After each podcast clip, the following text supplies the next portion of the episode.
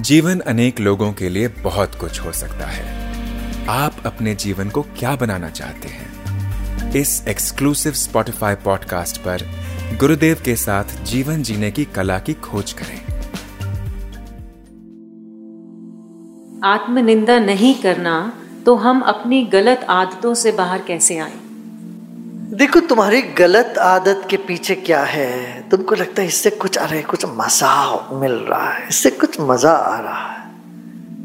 मैं पूछता हूँ तुमसे, सच में मज़ा आ रहा है क्या? देरा देखो। हम उन आदत को गलत क्यों बोलते हैं? वो धोखाधड़ी देते तुम्हारे साथ। तुमको धोखा क्या देते हैं? वो सुख देने की प्रॉमिस करते हैं, आश्वासन देते देते नहीं सुख। उदाहरण में सिगरेट।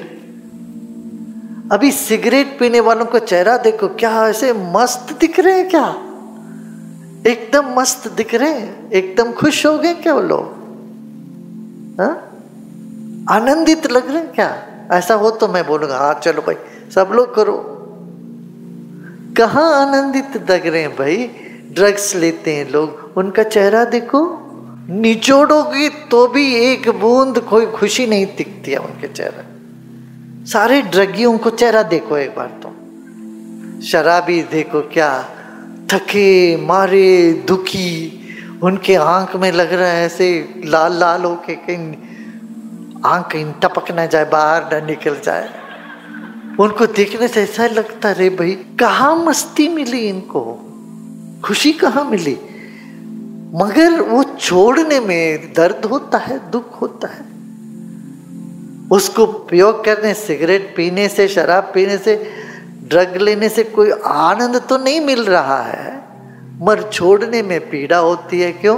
पहले उसने ऐसा फंसाया, खुश खुशी देने की एक चकमा दिखा करके फंसा दिया। अब ना खुशी मिल रही है, दुखी दुखी दिखते हैं। तभी तो इसको बुरा कहते हैं ना। ऐसी तुम एक काम करो, एकदम सब पूरा छोड़ दूँगा कहना। वो व्यावहारिक नहीं लगता, प्रैक्टिकल भी नहीं लगता है।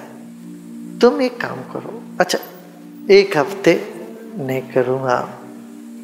एक हफ़्ते के लिए छोड़ो, जो भी आदत तुमको छोड़ना है। फिर पंद्रह दिन के लिए छोड़ो, एक महीने के लिए छोड़ो। इस तरह से तुम अपनी जो आत्मबल को धीरे धीरे धीरे बढ़ाओ। फिर तुमको लगता रहे इसके बिना चल जाएगा जीवन। फिर तुम वो आदत से ऐसे बाहर आ जाओगे। ज़रूरी है तुम्हें इस तरह की अच्छा एक बार नहीं, सौ बार प्रतिज्ञा टूट भी जाए, दुखी मत हो जाना, फिर लेना प्रतिज्ञा। होता है, कई बार नहीं हो पाता, मन कमज़ोर है। अर्जुन खुद बोलते हैं चंचलम ही मनम कृष्ण प्रमाद ही बलभद्र बहुत प्रमाद करता है मन, बहुत चंचल है। तब कृष्ण कहते, मैं जानता हूँ, तुम्हारी समस्या में जानता हूँ। मगर थोड़ा वैराग्य रखो भाई। मान लो, तुम्हारे घर में कोई मर गए है। उस दिन तुम सिगरेट पीते रहोगे क्या? शराब पीते रहते हो क्या? क्यों? जब देखते हो कोई मर गया तब तेरे भीतर एक वैराग्य जागता है। मृत्यु को देखने से वैराग्य जागता है। मगर वो बस स्मशान तक रहता है। उनको जाके स्मशान में दफन कर दिया या जला के आ गए, फिर एक दो दिन रहा, दस दिन के बाद फिर वैराग्य हवा में उड़ जाता है। थोड़ा सा वैराग्य में आओ तो तुम खुद देखो कब तक तुम जियोगे। तुम भी तो मरने वाले हो। मरी जाओगे, सब चीज़ यहीं छोड़ जाओ तुम्हारे बूट वूट, सूट सब यहीं रह जाएगा। साड़ी सब गहने यहीं छोड़ दोगे। तुम्हारे बहुत जिसके साथ तुम्हारा इतना झगड़ा हुआ तो वो सब लेके मौज करेगी। और बेटी हो तो वो वो आके बोलेगे, हमारे अम्मा की तुम मेरे को कुछ दो, झगड़े करेंगे, झगड़े करते रहेंगे। तुम तो निकली जाओगे। जिसकी चाबी है तुमने अपने कमर में खिस, लगा लगा के चलते रही तो ये कमर भी यहीं रह जाएगा, तुम नहीं निकल जाओगे, चाबी भी यहीं। ये वैराग्य थोड़ा सा जीवन में आए, वैराग्य हो तो मन एकदम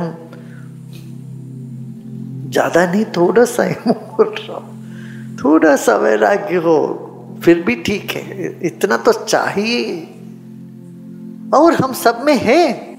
वैराग्य नहीं हो तो तुम्हें नींद भी नहीं आएगी। अब रात को सोते वक्त तुम सब कुछ छोड़ के तो सोते हो ना भाई? यदि कुछ लेके सोने की चेष्टा करोगे तो नींद ही नहीं आवे। नींद का फार्मूला ही यही है, छोड़ो। छोड़ो तो नींद आवे। तो ये सजग पूर्वक थोड़ा जाग के दिख रहे सब छूट ही जाएगा, इधर रह ही जाएगा। तो मन में एक मजबूती आती है उस वक्त। तो ये वैराग्य। दूसरा, अभ्यास। थोड़ी थोड़ी देर बैठ के ध्यान करो, अभ्यास करो।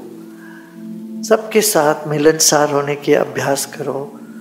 वाणी में मधुरता लाने के अभ्यास करो।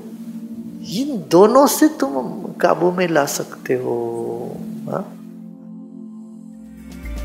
आशा है आपको ये एपिसोड पसंद आया होगा।